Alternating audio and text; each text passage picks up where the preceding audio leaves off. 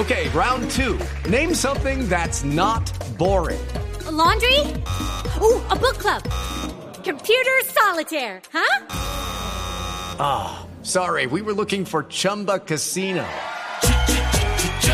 That's right, Chumba Casino dot com has over one hundred casino-style games. Join today and play for free for your chance to redeem some serious prizes. Chumba Casino punto com.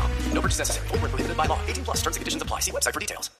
La doctora Claudia Vaca es directora del Centro de Medicamentos de la Universidad Nacional. Doctora Vaca, buenos días. Muy buenos días, Néstor. Doctora Vaca, ¿a usted le parece confiable, eh, le parecen confiables las vacunas de China y de Rusia?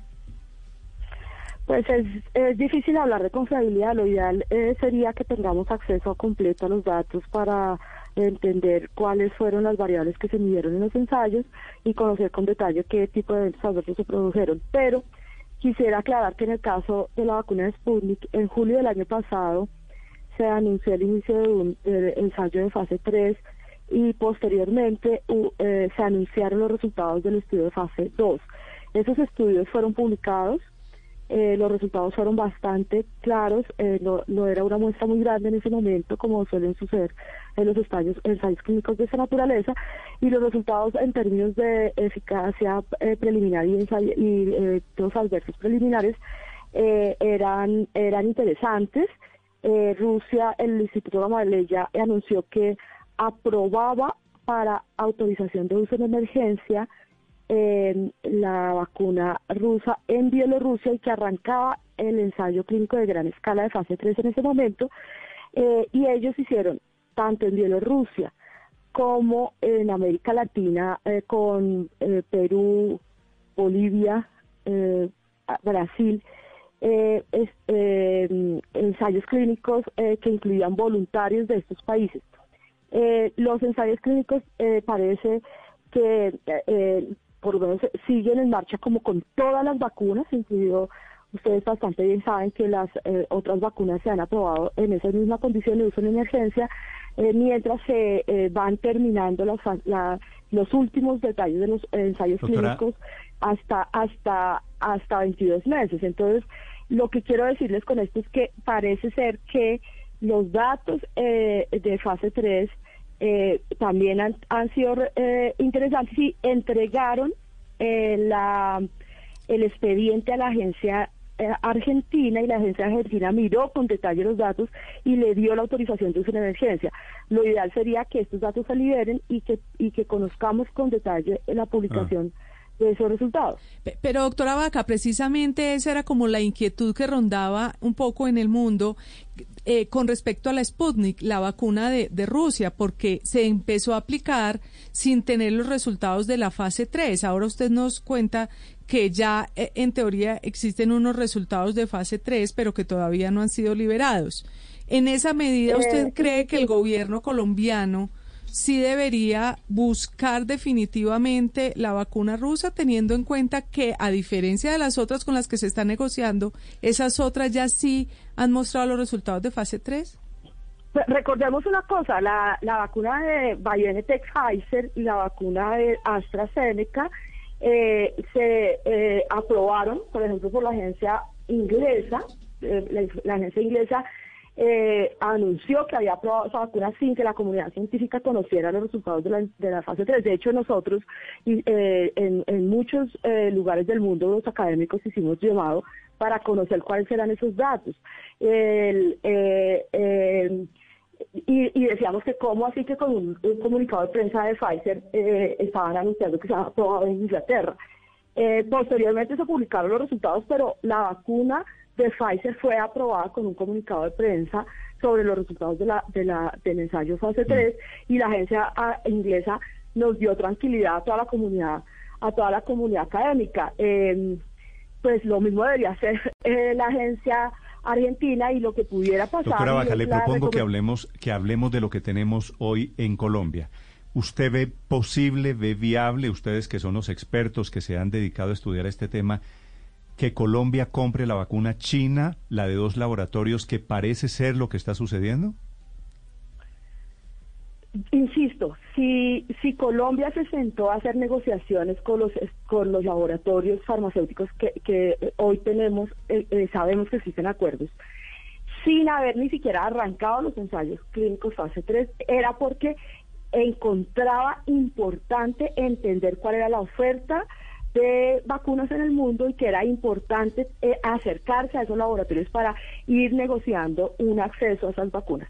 Hoy hay la vacuna de, de Sputnik, que está aprobada por la agencia eh, argentina y que eh, y que y cuyo dossier fue presentado a otros eh, eh, a otras agencias aquí en América Latina, incluso en varios países de América Latina está aprobada y ya se está utilizando. Eh, la vacuna eh, de Sinovac, que es un desarrollo brasileño eh, y chino, ha sido aprobada por la agencia brasileña. Eh, y hay una vacuna que se llama la vacuna de Sinopharm, que también está eh, siendo analizada por la agencia de Brasil y por otras agencias del mundo. Lo que me parece adecuado sería un plan B, que he dicho en otros, en otros lugares, es que Colombia abra el portafolio, discuta la posibilidad de tener acceso a dosis de esas vacunas, pero por supuesto a través de la agencia sanitaria nuestra, que es el INVIMA, pida que entreguen los datos anticipadamente para estar tranquilos sobre cuáles son los resultados, tanto en términos de eficacia como en términos de seguridad.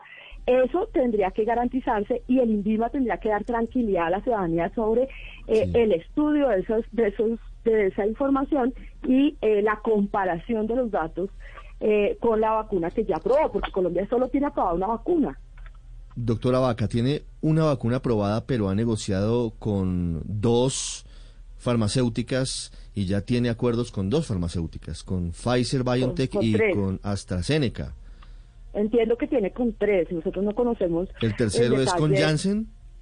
Sí, con Janssen, sí. Nosotros, no cono- claro. nosotros no conocemos, no sabemos qué está pasando ahí, pero entendemos que ha hablado que por lo menos con tres laboratorios. Claro, pero eh, fíjense que hay, hay una, una pregunta sobre esto, porque el gobierno colombiano se basa en lo que hace la F D A, la Agencia Federal Estadounidense de Vigilancia de, de Medicamentos.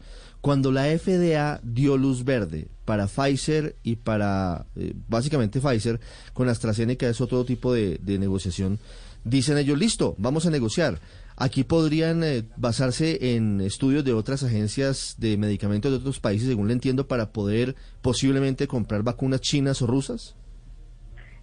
Cada país tiene su propia agencia sanitaria y tiene que hacer es y tomar esas decisiones en autonomía e independencia con un es, con un grupo de expertos, con grupos de expertos, expertos que le den tranquilidad. Sin embargo, Colombia hace parte de dos redes importantes de agencias sanitarias. Una de ellas es la red de agencias sanitarias de América Latina que hayan logrado pasar la certificación de la Organización Panamericana de la Salud. Dentro de esas agencias está la Agencia Argentina, la Agencia de Brasil, la Agencia de Perú, la Agencia Norteamericana y la Agencia Canadiense. ¿Eso qué quiere decir? Que en principio, gracias a la certificación que la Organización Panamericana ha dado, los procesos de evaluación que realizan estas agencias son confiables. Por un lado, por el otro, existe eh, una colaboración técnica de larga data con estas agencias y sería muy interesante que el INVIMA pudiera hablar con las agencias sanitarias de la región y pedir compartir en, condicio- en las condiciones que así se establezcan de confidencialidad, si es necesario, el acceso a los datos para ir adelantando ese proceso y no atrasar eh, la posibilidad eh, de contar con un portafolio más amplio de vacunas, eh, dada la escasez mundial de vacunas y dado el bloqueo que en este momento está teniendo. Ese es el tema, exactamente. Ampliar el portafolio producto de la escasez de vacunas que se está viendo en el mundo, una escasez por otro lado natural, a pesar de que es la vacuna de más rápido desarrollo en la historia de la humanidad. Gracias, doctora Vaca, por acompañarnos esta mañana. Le deseo un feliz día.